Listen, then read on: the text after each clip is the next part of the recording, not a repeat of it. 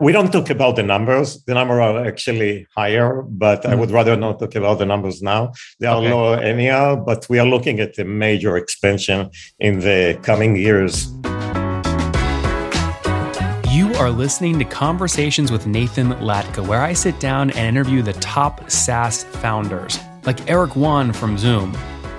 If you'd like to subscribe, go to getlatka.com We've published thousands of these interviews, and if you want to sort through them quickly by revenue or churn, CAC, valuation, or other metrics, the easiest way to do that is to go to getlatka.com and use our filtering tool. It's like a big Excel sheet for all of these podcast interviews. Check it out right now at getlatka.com. Hey, folks, my guest today is Benny Schnaider. He's a high tech serial entrepreneur and recently co founded Salto, now serving as its president and chairman of the board. In the past, he co founded Ravello, acquired by Oracle in 2016, another company acquired by Red Hat, and another one by Cisco. Uh, twice actually. This guy knows what he's doing. He invests in services board uh, as a board member in several startups. Some examples are Otonomo, Traffic Systems, and vHive. Benny, ready to take us to the top? Yeah, let's do All it. Right. Thank you very much for having me. So tell us about Salto. I mean, are you actually in the business building it or are you advising the co founders? Yeah, so I'm part of the company. That's my day job. And uh, that's where I go to work every day. I'm spending most of the time over there. The company is run by Rami Tamir, my co-partner, is the CEO of the company, and Gil Gil Hoffer, which is based, he recently moved to Sunny Valley in the US. Very cool. Okay, and give us a sense of what Salto does uh, and who's paying for it. What kind of sales teams? Okay, so let's start from the problem that we are trying to solve in Salto. If you think about the modern world, we have the companies, the SaaS company that are developing their own product, and then there is the business operation part of it. Till now, the product itself was separate from the business operation. If you think about the methodology being used by the developer, they are like 5G, fifth generation of uh, uh, you know technology. When you look at the technology used to develop the other tools, the business operation tools, they are like 2G. So what we are trying to do in Salto is bring the methodologies and the tools that we use and we are still uh, developing in the agile development world into the BizOp world. Interesting. Okay, tell me, a, uh, tell me, just to make this real for my audience, Benny. Tell me a story of how a, a real customer is using it. If there's one you can talk about. Yeah, so let's talk uh, admin of uh, Salesforce that wants to do change management. Uh, change management is something that's very trivial in the old world. Uh, if you think about developers, we are doing it all the time.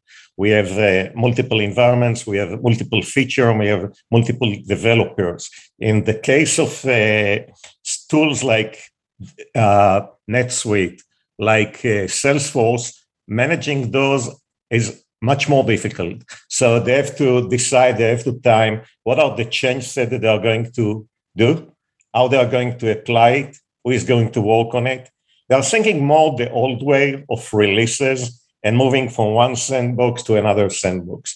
What we are allowing them to do solve the biggest problem that exists today with those tools, which is to extract the configuration, put it in modern tools like GitHub, like uh, uh, CI/CD, and be able to make the changes and the change management with the new modern tools. I love uh, it. I love this space. Very niche, very focused, but a very, very big market. Salesforce is huge. You're catering to any Salesforce admin that wants to manage change management. Right. All now, right. Till now, we were talking between us about Salesforce, but I don't want to get you that you will get the feeling, or you're the listeners, that we're only doing Salesforce. The vision of the company was that number one, it has to be the same thing for all the SaaS tools that enterprises are using today for business operation in reality, people will always talk to you about two, three, maybe four one for CRM, one for finance, one for marketing, and maybe one for HR. But mm-hmm. when we go and talk to customer, they have thousands of tools. So we build a generic solution. Think about it like a platform that has adapters and can work with each one of those uh, tools that we just mentioned. Understood. And Benny, when folks are paying you for this technology to save themselves time, energy, and money, what are they paying you on average per month to use the tech? So they are starting from about as low as ten thousand dollars, and they can go up to uh, probably hundreds of thousands of dollars. We just started selling, so we are at very early stages. When did you get we your first a, customer, Benny? Your first paying customer? Excuse me. It? When did you, yeah, when did you guys get your first paying customer? Uh, earlier this year, probably in Q1. Okay. And just to be clear, you're saying the average price is ten thousand dollars a month or a year? Ten thousand dollars a, a, year. Sorry. A year. Okay, got it. So maybe thousand dollars a month and then twelve thousand right. dollars a year. But you think this is going to be over time an enterprise motion. You're going to stay at the 10, 20, 30, 50,000 dollar a year range. Right. Yeah, I there see. are several dimensions to the pricing, features, number of users, number of transactions. Uh, we also launch, launch today, or these days, we are launching a free tier that allows the user to use the full service with the, all the features that with most of the features that we have, and we have also an open source version that allows people who want to use it without the managed service that we are using uh, themselves. So think about it like three way in terms of go to market: open yep. source, free tier, and the regular SaaS selling model. So Benny, you just launched, you got your first paying customer this year, I guess earlier this year. How many customers are you working with now today? We are working with tens of customers, and we have already uh, about uh, ten paying customers. That's hey, congratulations! That's that's an exciting. You've Thank been you. through this a couple times, so you know how important it is to get those first ten, right? Absolutely. The question I have for you guys is you guys did a remarkable job at attracting capital before your first dollar of revenue. I mean, you have effectively raised almost $70 million pre revenue. So take me back to that Series A. What was the story that you were saying back in 2020 and how much did you raise? We raised altogether, like you said, 70 about $70 million in three rounds. One was in the first seed round in 2019. How much was uh, that one? Was, it was about uh, three and a half million dollars. Okay. And then uh, we did the Series A uh, beginning of 2020, which was about altogether with the seed about 24 million dollars, and the rest of it was earlier this year uh, in 2021, of course. I see. And, and and again, how are you guys able to raise so much cap? I mean, obviously you have a, a great background. So I'm sure you have a right. lot of connections here, right? But but I mean, your guys are also taking a lot of dilution, right? Pre pre revenue. I mean, how do you manage all that? Well, uh, the world, uh, this is probably a question for about two years ago. the world, especially here in Israel, I'm calling you from Tel Aviv, from Ra'anana actually, has changed. So uh, you can imagine that the raising, the capital raising environment is different. Uh, I believe that uh, one of the reasons is that people trust us. People like what we are doing. They see the initial traction. And uh, we used most of the VCs that we used in the past. So, you know, with some of the VCs, it's like the third time, some of them, it's the second time. So, kind of easy. And we are uh, building our ecosystem. This is Accel, Salesforce Ventures, which makes sense. Bessemer, Lightspeed, folks you've worked with prior. Correct. Yep. Now, when you talk about traction that you point to, you know, if you have 10 customers today at around a thousand or two thousand dollars a month, I mean, you guys are doing ten, twenty thousand dollars a month in MRR right now. So uh, is that accurate? Uh, we don't talk about the numbers. The numbers are actually higher, but mm-hmm. I would rather not talk about the numbers now. They are okay. lower anyhow, but we are looking at a major expansion in the coming years well, I guess I won't push you harder on the numbers there, but it's fair to say you're doing less than a million dollar run rate today, right? You just turned on pricing. Yeah. So that's the reason I asked that. So what metrics are you pointing to when you just go raise a $42 million series B? What what are you pointing to say, look, it's growing? Most people say revenue, but you don't have that much. So what, what are you using metrics wise? We are using uh, mainly the market potential. We are using uh, uh, comparables with other companies that are playing in our space. Uh, we are using. Who are the, some of those companies? Uh, some of the companies are uh, Copado, for example, Gearset. Yeah, but Copado's uh, growing like crazy. I mean, Ted Elliott is growing that business. I mean, I had him on four months ago and they were or six months ago they were doing 40 million in ARR. He just emailed me and, and said I could share it publicly that they passed a 52 million dollar run rate and raised at the 1.1 billion valuation. So they've got a lot of revenue already. So how do you use that as comparable? Well, they were a younger company, and uh, when they were younger, they probably had uh, another uh, set of valuation, which was probably, I imagine, lower than one billion dollars. Well, yeah, so, but but but they they hadn't raised. I mean, the amount of money, the capital profile of that business is way different than the capital profile currently that that you guys are on track for. In other words, what I mean by that is their first round was a nine million dollar round in 2018, and then when they raised in 2020, which they raised a 26 million dollar round for, they already passed a five million run rate at that point, almost a six million dollar run rate. Um, so I guess all I'm asking is I understand comparables, but like we're I'm, I'm just focused on you guys can you point to like free usage, growth in free usage, or anything like what were some of the metrics? You it's too early. We just launched these days. We are only launching these days the free tier, so it's early okay. to tell. Okay. But uh, again, I mean, uh, when you're looking at the potential of what it is that we are doing, you are looking at the customer reaction, the customer interaction that we are having, the growth that we are already having in the accounts that expanded in the from earlier this year these are all significant. Benny, what are some of the things you guys are expanding against? Is it number of API calls, number of seats, feature based upselling? Take us there. How does that work? Right. So it's number of, uh, first of all, number of interfaces. So people will start, for example, with NetSuite uh, and let's say one developer or one admin, and they will expand to uh, Salesforce. They will add developers and then they will add features.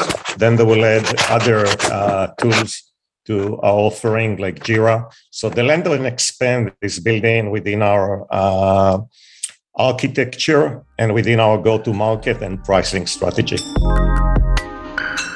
Many of you guys listening have built incredible SaaS tools to help other founders, specific industries really get value or make some system easier. The problem is you can't help your clients until they import some portion of their data and you've considered on your Trello board and your Sprint timelines spending weeks building a CSV importer for certain data sets. You're smiling right now because you know I'm right. And either you do it and you waste engineering time, or you don't do it and your customers have a horrible time getting onboarded. And listen, let's face the facts your ability to give value to your customers sometimes is very dependent on their ability to get you their data. Once you have the data, everything is really smooth. Well, this exact problem probably explains explains why Flatfile is growing so quick. They've raised over $44 million and they do exactly this the data onboarding platform for your marketing teams, your engineering teams. They enable you to get usable data faster so you can focus on what matters most to your business. And the fastest growing companies, like my friend ClickUp, Zeb, multi billion dollar valuation, they all use Flatfile. Now, Flatfile reached out, they wanted to sponsor. I said, You got a good deal for us? And they do. For anyone listening, any anyone that's part of the top entrepreneurs community or get Latka, you can get a deal now to get started today at nathanlatka.com forward slash flat file. And they make it so easy, by the way. Their onboarding is beautiful. You don't have to commit to a bunch of stuff. You can actually see a demo live instantly right now. Check it out. nathanlatka.com forward slash flat file. Now, when you guys raised the forty-two billion, uh, the forty-two million dollars, I was going to say forty-two billion. Maybe one day, right? When you raised your, when, when you raised your, we want to talk about revenues at these numbers, yes. Yeah. when you guys raised at the forty-two million, I mean, most people on their Series B, they're selling somewhere between sort of ten and fifteen percent of the business. Did you guys do a pretty standard round there, or was there something unique? I don't think there was uh, anything unique, but the uh, we are still holding interesting part in the company, uh, the employees, the founders. So it's all good for everybody. Uh, mm-hmm. We're not looking at the cap table, we are looking at success. I always say that success is binary. Don't worry about how much is left. Make sure that you are successful first, and then everything will be uh, will fall into the right place. I like that. But Benny, if you guys raise a 42 million series B, and even if it's at a, you know, maybe a lower valuation of 300 million, right? So you're selling 10 to 20% of the business, that drastically decreases what some people would define as success. For example, you couldn't sell to Salesforce for a quarter billion or 250 million bucks because your last round valuation was higher than that, right? So how do you guys define success? You've actually limited your optionality because you raised so much, right? So uh, we have a different set of mind we worry about the success, as I said, and everything will uh, will organize itself in, in the future. So rather than worrying about the exit, we are making sure that we have all the resources in terms of uh, capital in this case, relationship. I didn't mention it, but Salesforce is one of our investors, and they are definitely helping us within the ecosystem. So we are organizing in terms of capital to make sure that we have all the chances to be successful in this competitive market. Don't look at the competitive market just from the perspective of competition. We're also competing uh, on talent. The Israeli environment is extremely competitive when it comes to talent. I believe it's also in other parts of the world. I know it is because we are recruiting also in the Bay Area, in California, and elsewhere in the States. Uh, and I think the other part is the attention, the attention of the customers, making sure that they understand what it is that we are doing, they understand what kind of painful problem we are solving to them, and how we can make their life better. And the biggest problem that you talk to business operation people is they want to be part of the company's success. They want to develop the tools and the processes for the company that will help the business be successful. Right now, the tools don't allow them to be as agile as the uh, rest of the businesses. Mm-hmm. We are empowering them to be basically a very ambitious concept. We call it company as code. So everything, think about, you probably heard about monolithic repository, like monorepo. Everything is one code. Your code that you are using to develop your service whatever SaaS service you're providing and business operation.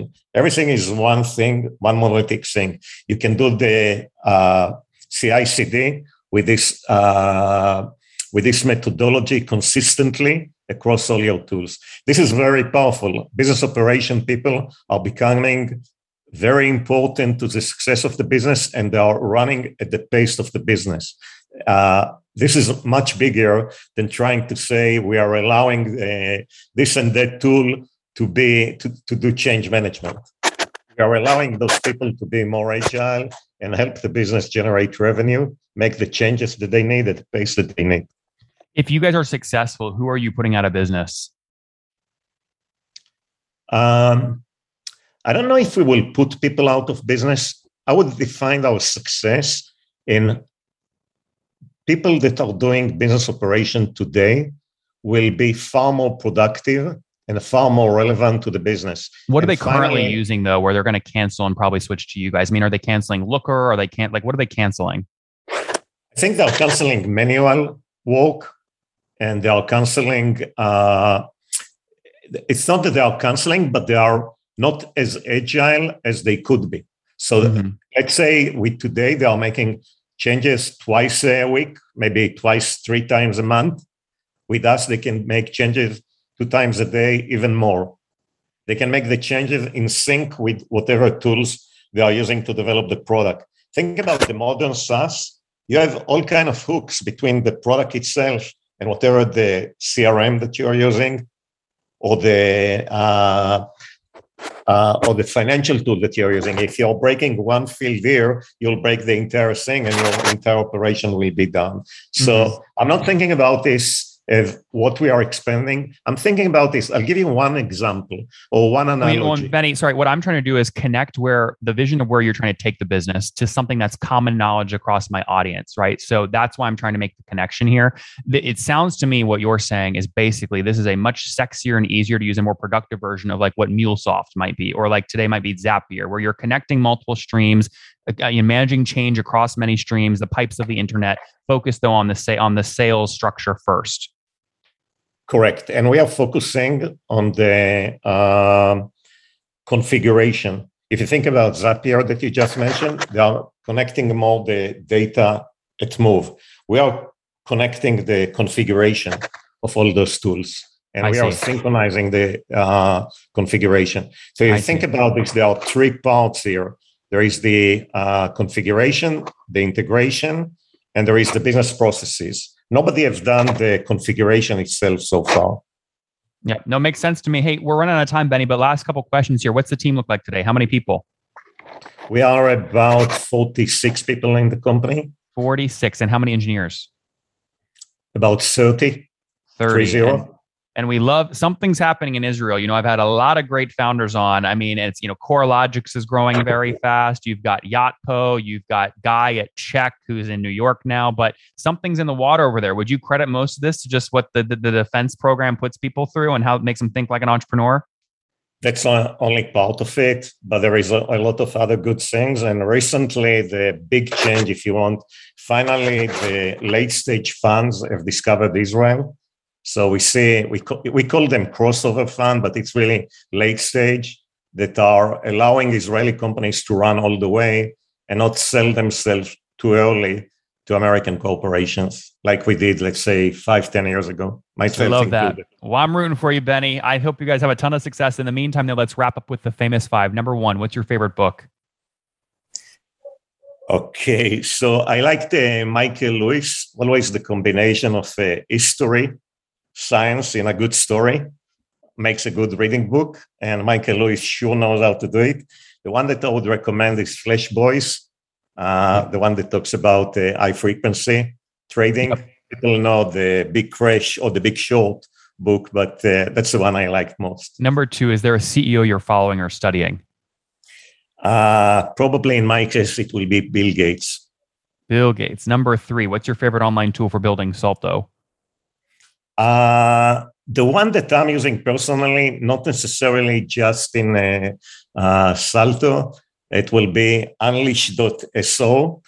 Take a look at it. Think I about uh, think about uh, you know we used to do desktop search like Spotlight in Mac, but most of the data right now is not there. And if you want to look at the data, you have to look elsewhere uh, in all your SaaS. This tool will allow you to look elsewhere. Unleash, unleash.so, very good. And uh, how many hours of sleep do you get every night? I'm trying to get to about six. Okay, and what's your situation, Benny? Married, single, kids? Married with three daughters. Three kids, great. And how old are you? 63. 63 years young. Last question, Benny. What do you wish you knew when you were 20? I wish I would uh, explore some more the area of uh, life science uh, now with the pandemic, the fact that you can develop molecules, cure real world problems in such a speed using uh, this type of technology is amazing. I wish I would know more about this and be able to participate some more. Guys, Salto.io, based in Tel Aviv, is bringing DevOps to sales ops. They've raised a war chest to do it. Over almost $70 million raised, 42 million Series B earlier this year, really to attract great talent as they look to scale. 46 on the team today. Uh, they've got under a million bucks in revenue, but they just turned on, uh, they just turned on paying customers a couple months ago as they're now looking to scale and already seeing great expansion revenue in those early signups. They're going to have an exciting 2022. Benny, thanks for taking us to the top. Thank you very much.